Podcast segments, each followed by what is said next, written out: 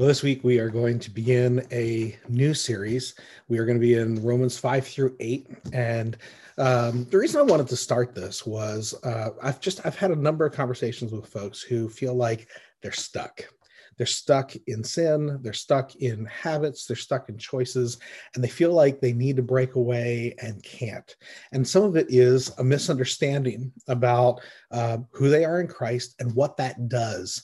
And, and the idea of Romans 5, 6, 7, and 8 is it, it allows us to see that we are in Christ, we are new creations. And as new creations, we are not bound by our sin. Our sin does not define us. And we have the ability to break away from those choices that we make or from those patterns that we, we have committed ourselves to. Um, and, and so I, I, I, think this will be an important um, thing for us in the life of our church and for us individually, just to be able to, to think rightly about who we are in Christ. I don't know if any of you uh, wanted to be uh, superheroes when you were growing up. I wanted to be Superman, and so I would stick a towel in my shirt, um, and it was my cape, and I would zoom around the house, and I would say I was Superman. And um, there were a couple times that didn't work out so well. Uh, generally, that involved me being at the top of the stairs and thinking I could fly down to the bottom of the stairs, and uh, that didn't work out very well. Um, I, I think, though, the the idea of a hero uh, was not really connected to me to real life until I was 10 years old. Um, it was January uh, 13th, 1982, and I was laying on the floor uh, of our house in Levittown, Pennsylvania, in our brown shag carpet, um, and watching our black and white TV. Um, and we were watching the news, and watching the news had become kind of a ritual for our family because the economy was in bad shape. We were in a recession. 12 million people were out of work, like there, there is now but what was different was um, then the prime interest rate was 21%, where it's like 3.25 now. Um, and so the economy was it, like everybody was worried about the economy. We had just come through, you know, gas shortages and all, all kinds of things. And so um, uh, my parents would turn on the news hoping there'd be some sort of good news. And night after night, there was bad news. And this particular night, there was tragic news. Air Flight 90, taking out, taking off out of Washington D.C., um, had ice on its wings, and it crashed into the 14th Street Bridge and then into the Potomac. And when that happened, there were 79 people inside the, the plane. And I don't know how this was a thing, but somehow the media was there before the rescue teams. And so the, they were there with cameras and they were watching what was happening. And, and, um, and then when the rescue team showed up, they had a helicopter um, and, and they, they came in and they began to, to throw down life vests there was one guy who was basically responsible for getting a whole bunch of people out of the plane. Arland D. Williams Jr. had been in the plane, and and when it crashed, he was somehow able to to get the door open and get some people out. And so there were six people that got out of of the plane, and and the rest of them did not. And and when the the helicopter came, um, Arland D. Williams, this guy who had had pushed people out the the hatch of the of the plane, um, they threw him a, a, life vest and he threw it to someone else. And then they the helicopter dropped the ball, the rescue ball, um, down on a rope, and he passed it off to a woman who they drug over to the to the uh, shore. And then they they came back to him and he passed it off to a guy who had the presence of mind to grab two other people and they drug three people across to the shore. And then there was a woman who was desperately swimming away from the wreckage because she was afraid she'd get sucked down with it when it went under and and and so he pushed it off to her and, and they pulled her away to safety and when they came back Arland D. Williams Jr., the man who had gotten people out of the plane, the man who had worked to rescue everyone else, was not there anymore. He had gone under. And so, over the, the coming weeks, um, they rebuilt the 14th Street Bridge and they renamed it the Arland D. Williams Jr. Memorial Bridge after him because of his heroism. I don't know if it's because I was 10 years old. I, I don't know why those images became so ingrained in my mind and why they captured my imagine, imagination the way that they did. Um, but at, first, I like all I could think about was like, wow, this guy laid down his life for other people. What a hero. Like, I wonder if I would be that hero. I wonder if I would be the one to lay down my life for other people. But as I got older, I began to realize like, I'm not going to be the hero. I desperately need a hero. I desperately need someone to save me. And so uh, I began to read, and as as I would read, I would read things like Henry David Thoreau. Henry David Thoreau wrote, "The mass of men live in quiet desperation," and I thought, yeah, I understand that. The Roman satirist and poet Juvenal wrote, "Nemo malus felix," which is Greek for "No one is happy because no one is good." I remember during the Clinton administration, um, Dick Morris, one of uh, the Clinton's uh, advisors, uh, it came out that he had had an affair and and uh, and he was having to resign, and and he made this statement um, that that kind of encapsulated the things I was feeling. He said, "I find I have a." fundamental flaw in my character. I have a fundamental weakness, a fundamental sin, if you will.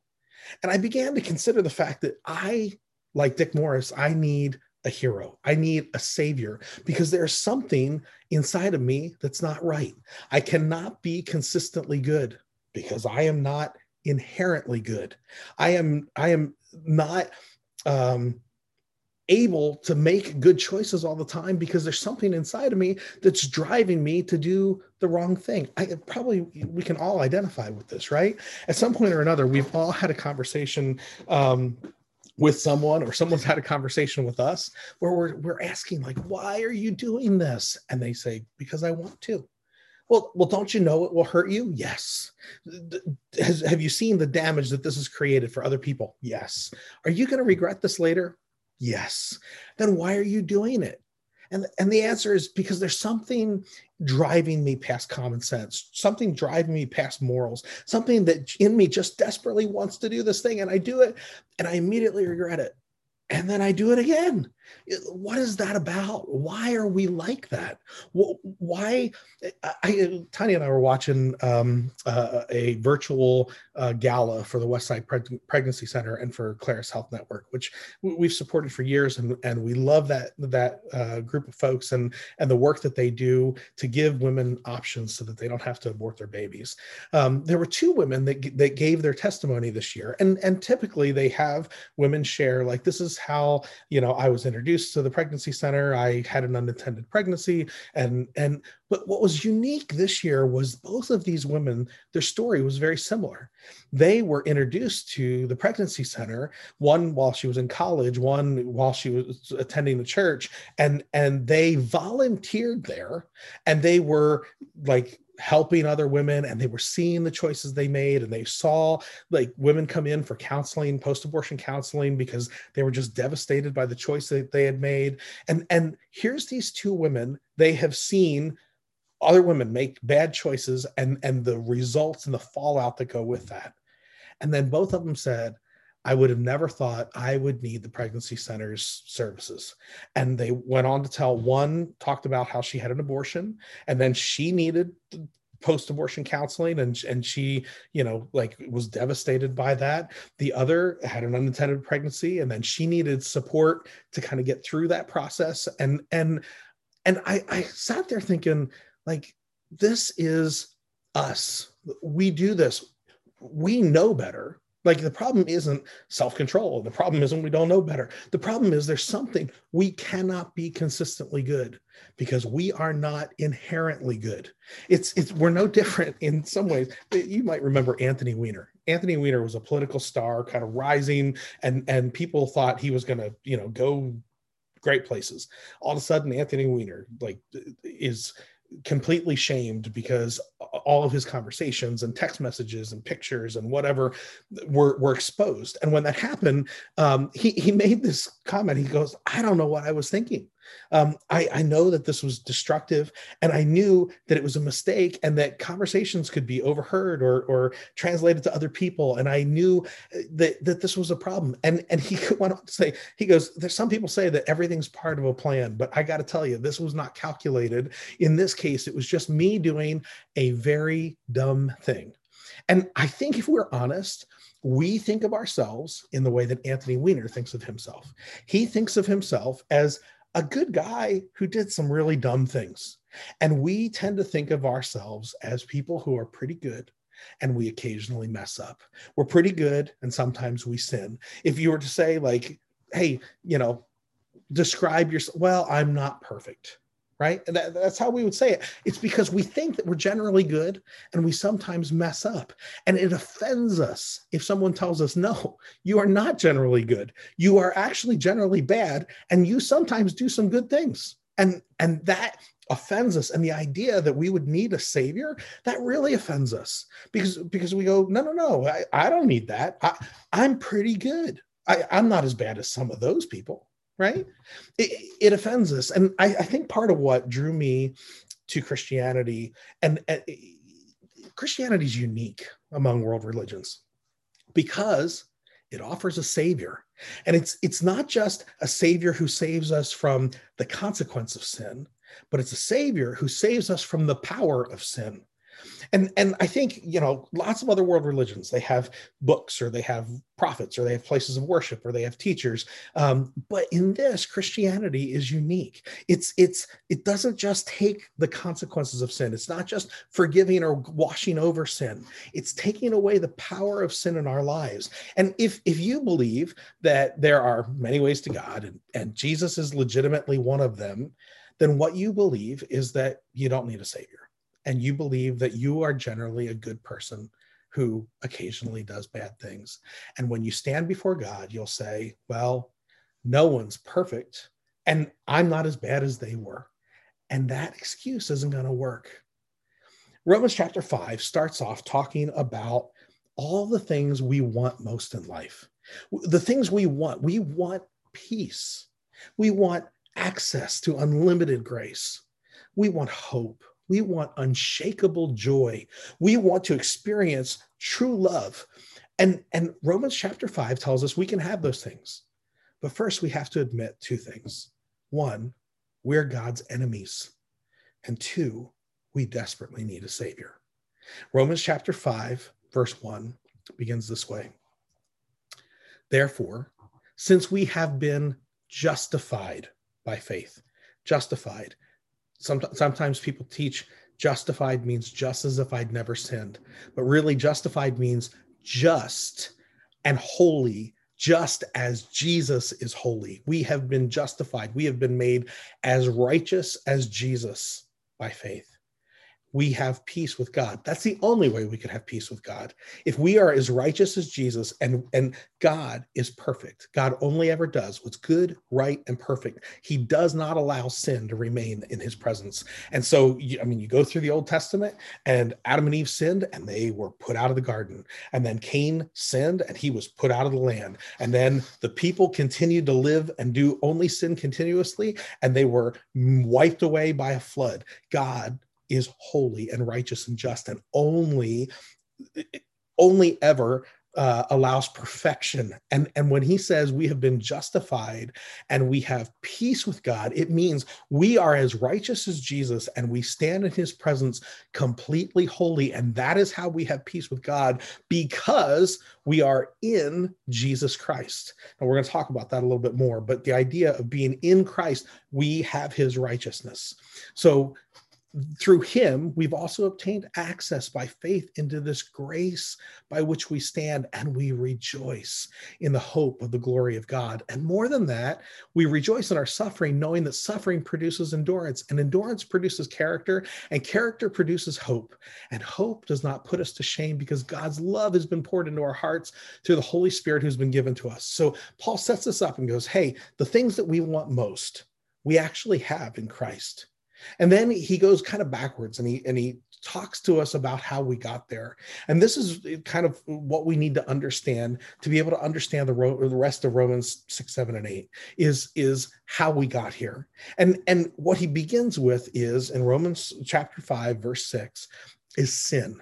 He goes, Look, we have a problem, and the problem is sin. While we were still weak, at the right time, Christ died for the ungodly. That's us. ungodly. We're the opposite of God. In fact, when when he uses three different words in this passage, the ungodly, sinners, and enemies, and he uses them interchangeably. And when he says ungodly, we are in opposite opposition to God. We are his enemies. The, the problem that we have is that we are sinners. And because we are sinners, we desperately need someone to save us. And we are God's enemies because we're in opposition to him because he is God and we are ungodly, right? And so that starting point for understanding the difference that Christ can make in your life begins with understanding that, that you are not a good person who occasionally does, does bad things, that you are ungodly, that you are a bad person who sometimes does some good things. And and C.S. Lewis put it this way: we are half-hearted people. We are fooling about with sex and drink and ambition while infinite joy awaits us. Like an ignorant child who wants to go on making mud pies in the slum because they cannot imagine what it is meant to have the offer of a holiday by the sea. Our sin is in control of us. And, and if you doubt me, just try to stop, like for a whole day. Just go without sinning try to go a whole hour right? I mean try to go a day of of not snapping at your kids or your spouse or at not yelling at somebody as you're driving down the highway at not thinking something about like your coworker when you're on a zoom call and they just drone on and on right? Eh, try not to sin for a day and see how that goes. It the problem is not that you don't have enough self-control and the problem is not that you're not committed enough and the problem is not that you don't know better. The problem is that you are ungodly you were born that way. You were born a sinner. Romans chapter 5, verse 6 For while we were still weak at the right time, Christ died for the ungodly. For one will scarcely die for a righteous person, though perhaps for a good person they might dare to die. But God showed his love to us that while we were sinners, ungodly, sinners, enemies, Christ died for us. Now, therefore, we have been justified by his blood. How much more shall we be saved by him from the wrath of God? So the the idea that he's going to lay out for us is that we are ungodly, that we are sinners, and we are sinners not because we choose to sin. We are sinners because in Adam all of us sinned. We were in Adam. Uh, and and in Adam all of us became sinners. And so we choose to sin because we are sinners because Adam sinned and we were in Adam. You go, that doesn't sound fair. It doesn't sound fair, but it's true. This is what it says For while we were enemies, we were reconciled to God by the death of his son. How much more now that we are reconciled shall we be saved by his life? And so it says, more than that, we also rejoice in God through our Lord Jesus, through whom we now have received reconciliation. Therefore, just as sin came into the world through one man and death through sin, so death spread to all men because all sinned. We know that, that we are sinners because we die. We know that we are in Adam because just like Adam died, we're dying. And we know that his sin, we were in Adam, and, and his sin affected us you know, that doesn't sound fair. Think of it this way. I have a friend, her name's Darla Mateka, and Darla and I traveled together for a year uh, in between my second and third year of college. And uh, Darla, um, her mom, her birth mom, uh, was a crack addict. And so Darla was born as a crack baby and she was dropped at a shelter. And for the first three months of her life, she just screamed and cried because she was addicted to crack. And it wasn't her choice, it was her mom's choice, but she was in her mother's womb. And because she was in her mother and her mother used crack, Darla became a crack addict. And not only did she become a crack addict, it had terrible effects on her body. And she had physical manifestations and problems and deformities and, and health issues her whole entire life because her mom was a crack addict it's it's one of the saddest things imaginable um, and and there's something in our hearts that cries out about the injustice about it. We go no that's not fair. It's not right. And you're right. It's not fair. It's not right. But it's true. It's what happened. Darla was in her mother's womb and as a result darla was a crack addict. We were in adam all of us were in Adam, and Adam's choice that alienated him from the Father is part of our makeup. We are born sinners before we've ever committed a sin. And so it's our nature. It's what the Bible, like what theologians refer to as original sin, that we sin because we're sinners. And so the, the problem that we have is sin. And the price tag, according to this verse, is that it's death Therefore, just as sin came into the world through one man and death through sin, so death spread to all men because all sinned. Like when when we know that that we are sinners because we die. We we know that we are touched by sin because our bodies are getting older and they're progressing. Every day that we live is a day that we're progressing towards death. And, and death spread to all men because all in Adam sinned. It's not that's just about our choices. It's about who we are. That we are in Adam, and because we're in Adam, we're going to die like Adam died. And so we carry the sentence of death.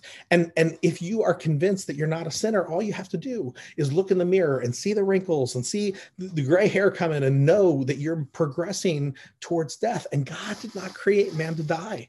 God created us to live. He gave us life and, and he values life. And so there's a provision. Therefore, just as sin came into the world through one man and death through sin, so death spread to all men because all sinned. For sin indeed was in the world before the law was given. So th- there was, before Moses and the law, we know that there was sin because there was death. Yet death reigned from Adam to Moses, even over those whose sinning was not like the transgression of Adam, who was a type of the one to come. But the free gift is not like the trespass. For if many died through one man's trespass, much more have the grace of God and the free gift by grace of that one man, Jesus Christ, abounded for many. And this is it. There's a problem, and it's sin. And there's a price tag, and it's death. But there's a provision, and it's Jesus. And Jesus, the, the penalty is death. And he said, I'll take that death. Right. And and he did it in a way that is unimaginable. Imagine if, if, as I was telling that story in the front end about Arland D. Williams, imagine if he had not been in a plane taken off from Washington, D.C., that crashed into the Potomac. Imagine if he had been deployed and he had been captured by the Taliban. And when he was captured by the Taliban, they were putting him on a transport to take him for a public execution to make a spectacle of him. But um, some, for some reason, the plane goes down. Is Arland D. Williams like a guy who has been sent out to com- be a, a, combatant right against these guys is he going to try to rescue them and pull them out of the plane? It, it, no what he's going to do he's going to try to take out as many of them as possible so he can get out and he can escape right?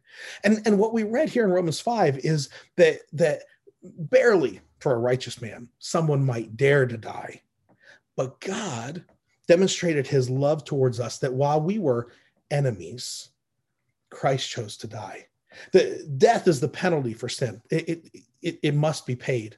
And, and yet, um, Jesus said, I will take that death. And so the provision of Christ is what makes all the difference. And it's not like the trespass, right? It's it's one man brought sin into the world and one man offered to take the penalty for that sin and so this is the idea of um, what theologians call propitiation propitiation just simply means this God is satisfied. It, it's God is righteous. God in his righteousness only ever does what's good, right, and perfect. And because God is holy and he only ever does what's good, right, and perfect, God does not allow sin to remain unaddressed in his presence. You just look at the Old Testament, right? Adam sinned and he was put out of the garden. God did not allow sin to remain unaddressed in his presence. Cain sinned and he was put out of the land. The, the people became so sinful and only sin continuously. And God said, I have to remove them from the planet. And he set a flood. And, and that is God being holy and righteous and only ever doing what's good, right, and perfect and not allowing sin to remain unaddressed in his presence when when we look at what Jesus has done is that Jesus took the penalty we deserved. He took the separation we deserved. He that that separateness that God putting us out, he took that for us. And and it's it's very similar. Years ago, I heard a story about uh, a judge who was sitting in a courtroom and they were bringing in a kid who was like a new driver and he had been going um, more than double the speed limit. And so the the minimum fine was going to be ten thousand dollars. And and if he couldn't pay the ten thousand dollars, he would go to jail. As they brought the the boy in, the judge realized this is his own son, um, and and if he was going to be a righteous judge, then he was going to have to pass righteous judgment. And he was going to have to not say, well, I'm going to let him off because I love him. He was going to have to continue to be righteous. He was going to have to continue to judge rightly. And so he pronounced a judgment, a $10,000 fine, or go to jail. And then, because in his righteousness he had to pass that judgment. In his love he stepped down and he took off his robe and he took out his checkbook and he paid the fine right? That that is the idea of what it is that jesus did. Jesus um, god in his righteousness exacts a, a, a, penalty for sin. Sin is the problem. The price tag is death. And someone needed to die. And jesus while we were his enemies chose to die in our place and so the provision of jesus is propitiation and the provision of jesus is pardon, that our records are expunged, that we are justified, that we are declared righteous. And it's not just as if I never sinned. We become just as righteous as Jesus. And we are declared righteous because we are actually righteous, not because God makes a declaration that isn't true. It, it says this the free gift is not the result of that one man's sin, for the judgment following one trespass. And remember, that judgment has been uh, satisfied. That, that propitiation means judgment is satisfied. For the judgment following one trespass brought condemnation, but the free gift following many trespasses brought justification. It brought pardon. It, it, it, we are declared righteous because we are eh, actually made as righteous as Jesus. And God does not lie. He does not lie and declare us to be something that we're not. We are taken out of Adam and we are placed in Christ. And, and there's a fundamental change to our nature. Just as Adam's choice separated us from God, Christ's choice reconciles us to God. And the relationship that we once had with God has been restored. And so the, the power over sin, or the power of sin, over our destiny has changed, and the power of sin over our will has changed. What do I mean by that? The power of sin over your destiny has changed. And that is because um, Christ has taken the destiny that you deserved. He took the death that, that we actually owed. Um, and, and there should be no fear now of retribution or of judgment or of, of death right um, it's kind of when i was a little kid um, uh, my I, I, don't remember how old I was. I'm somewhere maybe between Carl and Micah's age. Um, uh, the my dad and I were out in the backyard. My dad was shoveling something, so he must have been planting a bush. Um, but I remember I was scared of the big bumble bumblebees, and they were loud and they buzz, and I and I was afraid it would sting me. And and um, a big bumblebee came by and and it stung my dad. And when it stung my dad, he yelped um, and uh, swatted at it, and then it flew and it was flying towards me, and I panicked. I began to like cry and scream and run. And my dad said, What are you doing? And I was like, I don't want it to sting me. And he was like, It can't sting you because the stinger is still in me the the idea that that the power of sin over your destiny changes means that the sting of death is not waiting for you because Jesus has taken the sting. And and you don't have to worry about the sting of death but the power of sin over your will has changed. And some of you are thinking like mm, that doesn't jive with my experience. Like sin is alive in me. And as long as you wear the flesh that is in Adam, the sin will be alive in you but you have been given a new nature. The scripture says you are a new creation. Old things are passed away, all things become new. It means that you have the ability to actually say no to sin. And we're, we're going to talk about this in the coming weeks, but you have the ability to go, no, that's not who I am. And and and to, to be able to choose rightly. So the provision of Jesus is propitiation, God is satisfied. The provision of Jesus is pardon, that your record is expunged, and, and you are given then life. And and and this is what it says. It says, um, for if, because one man's trespass, death reigned through that one man, much more will those who receive the abundance of grace and the free gift of righteousness reign in life through one man, Jesus. It's not just you don't get death, it's that you get to reign in life. What why reign in life? Because you have all the righteousness of Jesus, all the things that characterize him, because you have been taken out of Adam and you have been placed in Christ. Everything that is true about Jesus is true about you.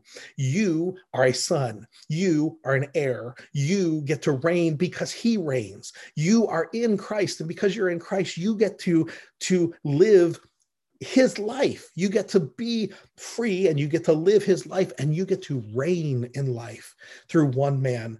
And it's it's it's more than just an emancipation proclamation. It's it's more than just you're no you're no longer bound. It's that you have become a prince. You have become a princess. You have become a, an heir of the King of Kings and the Lord of Lords. And so you reign in life. It says, therefore, as one trespass led to condemnation for all men, so one act of righteousness leads to justification, to the declaration that you're righteous and the actual realization that you are righteous and life for all men. For as by one man's disobedience the many were made sinners, so by one man's obedience many will be made righteous. Now the law came to increase the trespass, but where sin increased, grace abounded all the more, so that as sin reigned in death, grace also might reign through righteousness, leading to eternal life through Jesus Christ our Lord. And so the idea of eternal life, and we've talked about this before, is that eternal life is that you have the life of the eternal one, that God gives you his spirit, and his spirit lives within you, and you have his life. And because you have the spirit, you have life. And the spirit is the guarantee that not just you will not just have life in this life, but you'll have life in the next. The idea is and I don't know why as as a kid the churches that I went to they, they talked about justification and the idea was you get heaven. And that is not good gospel theology. The the the truth of the gospel is you get god you get the Holy Spirit because you get Him.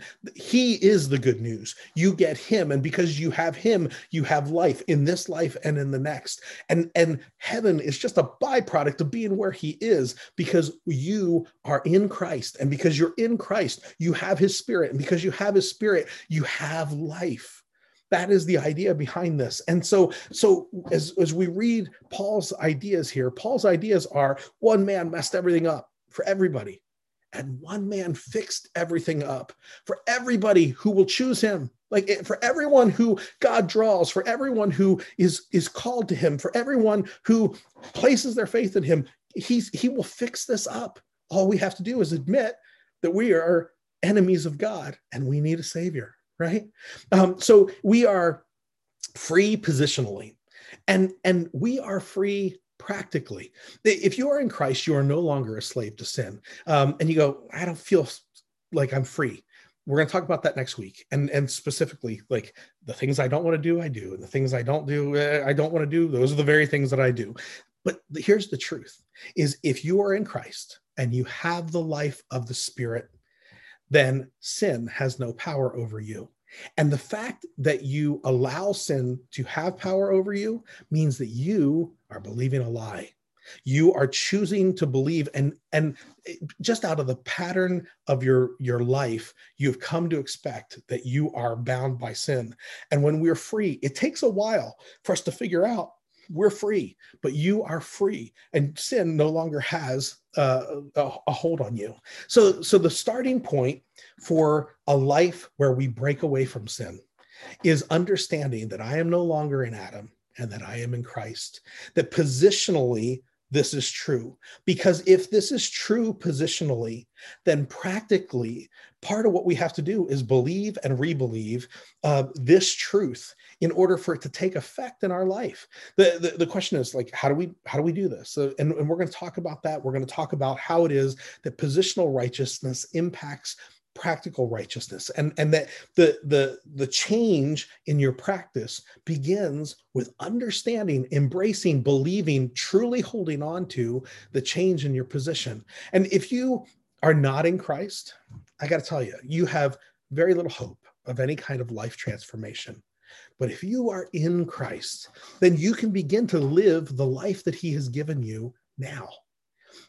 When when i um uh, was in Bible college. I after two years, uh, I was asked to travel and to speak, and um, I would preach like eleven times a week, and I only had like eight sermons. Um, so when when you have eight sermons and you're preaching 11 times a week, uh, you get a lot of practice and you get pretty good at it. And people were like, "Oh, wow, you're really good at this." Um, the problem was I was speaking about something that was not true in my heart. I wasn't free. I was speaking of life in Christ, but I wasn't experiencing life in Christ. And and the problem wasn't commitment.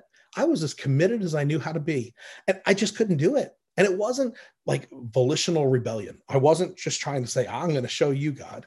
I just couldn't do it. So I went back to school and I finished college and then went on to seminary and and I continued to read my Bible and I would read you have been set free sin no longer is a master over you you are no longer under law but under grace you've been crucified with Christ and it was different than my experience my experience was that I would put out a lot of effort and then I would fail.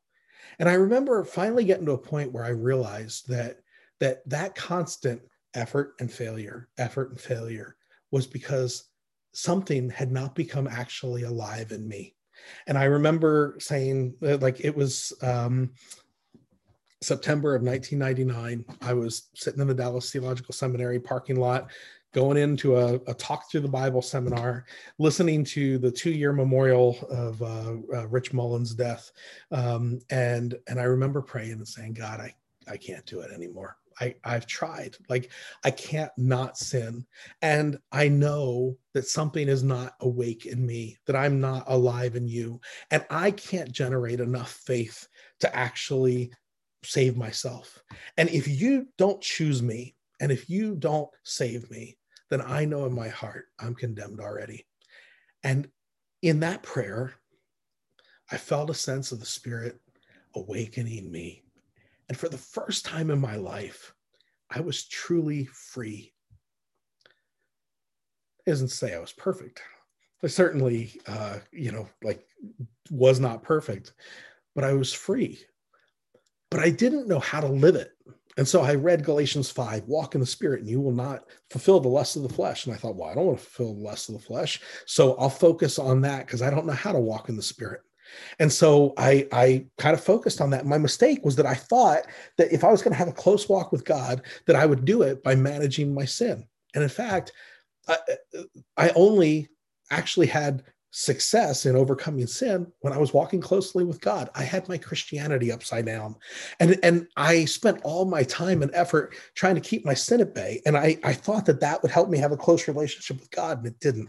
It was when I was living out the life He wanted and I was pursuing Him because in Him is life.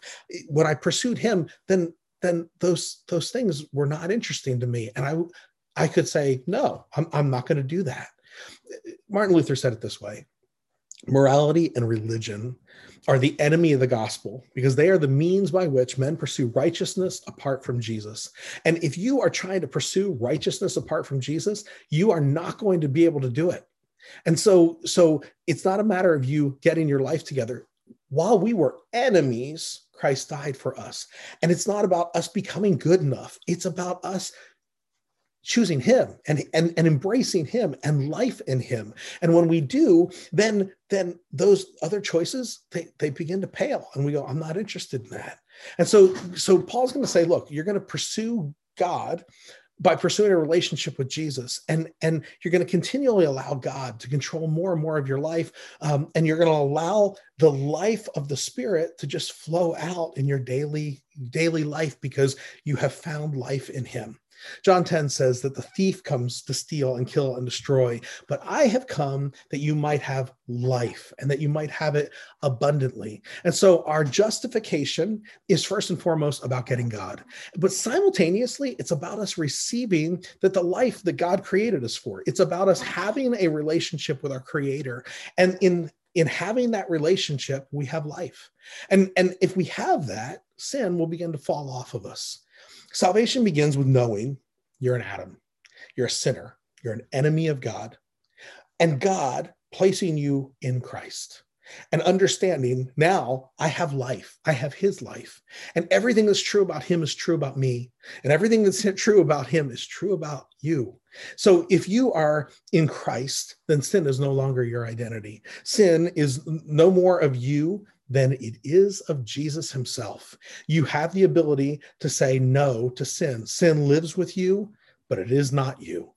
It, it, lives with you, but it is not your master. You have the ability to say to your sin, Sin, you are not my master. Bitterness, you are not my master. Anxiety, you are not my master. Despondency, you are not my master. Lust, you are not my master. Greed, you are not my master. Rage, you are not my master. Jealousy, you are not my master. Indulgence, you are not my master. Ingratitude, you are not my master. And you are able to say to those things, those this is not who I am. I am in Christ, and everything that is true of him is true of me. And so I choose him and I choose the way of, of Christ, and I can say no to these things. And it's learning to address sin like it is a separate thing. And we're going to talk about this in a couple of weeks. And you go, that sounds a little bit weird. But but when you understand that sin is like a parasite attached to your flesh, and and it is with you, but it is not you. And you can say no to it and you can starve it. When you understand that, you understand that you, what it truly means to be in Christ is that you live his life and you say no to sin like he says no to sin. What is true of him becomes true of you. His life in me has set me free and he is my master because he is my life that one simple truth will revolutionize your whole entire christian experience but look it's only through God's grace, coming to you at a point where you are actually open, maybe vulnerable, broken, a place where you're willing to say, I can't do this anymore. And when you get to that point, the Father will enlighten your eyes and you will see that Christ is not just your master and Lord, Christ is your life. And so once you begin to understand that Christ is your life, then you can begin to disbelieve all the lies that you've been believing. You can disbelieve the lie that you are stuck and, and that sin um, holds you. And, and you can begin to believe the, the truth that Christ has set you free, both from the penalty of sin and the power of sin. You can disbelieve the lie that your sins are too terrible and your shortfalls are too norm- numerous for God to be able to forgive you. And you can start believing that God loved you even when you were his enemy and he chose to forgive you. You can disbelieve the lie that, that you have to carry your shame and that you have you, you can start believing the truth that that just like your sin was crucified with Christ and buried with him, your shame was buried with him. And when he rose, he left it behind. But all this rebelieving starts with believing that Christ is your life, that you are in Christ positionally, and that you have the life of Christ practically, and that you have the righteousness of Christ to powerfully overcome sin. If, if you are still far from God, that is, you're you are seeking, you aren't aren't sure what you believe about God. If you if you have not come to a point where where God has granted you saving faith and you have received the Holy Spirit, if if you are at that point and you're wrestling with this question, like maybe the question is, am I a sinner? Do I need a savior? That needs to be your starting point. You need to answer that question, and hopefully, we helped get you down that path this morning. Um, but the the answer to that um, is is for you the next step. For, and and if you haven't crossed the line of faith, then then as you hear this, th- there's really only three options for you. One is you can just flat out reject it and go, "No, I find it offensive that you say I need a savior," and I would urge you, don't reject it Second Corinthians says that today is the day of salvation, and I hope that you will not reject it. You could choose to neglect it. That is, I'm going to put it off. I'm just, you know, I'm young. I'm, I'm, I'm going to wait until I'm older. This is maybe something that older people need. But James says, What is your life? It's just a vapor. It appears for a moment, like like a a, a, vapor on a on a mirror after the shower, and then phew, it's gone, right? And and Hebrews says that it's appointed to every man to die once, and after that, there's judgment. And you don't need to face judgment because the one who has chosen to love you and die for you has taken the judgment. And so if there's a judgment when you die and the judgment's already been passed, the blood of Christ has been applied to him. The blood of Christ has been applied to her. Then you don't have to fear judgment because you go, hey, we already have a judgment. But I would say don't neglect it. Don't put it off because life is short. And, and if there's anything that this COVID thing has taught us is that that sometimes you think you're healthy and you're fine, and then 220,000 people who thought they were healthy and fine have died, right? Don't neglect it, but receive it. The scripture says that grace and faith are how we're saved, and it is a gift of God, that God gives it to us as a gift. He longs for us to have this gift. And if you will confess with your mouth that Jesus is Lord and believe in your heart that God is raised from the dead, he will save you. John 10 says that God gives us eternal life. That is, he will give you himself. He will give you the eternal life of the eternal one. He will give you his Holy Spirit. God will give you eternal life and you will never perish. You will never die because the life of God is in you and no one will be able to take you out of his hand. So don't reject it. Don't neglect it, but receive it as a gift. If you're a Christian and and you you go, "Hey, I, I've been a Christian a long time and I'm still really wrestling with this idea. I feel like I'm defined by my sin.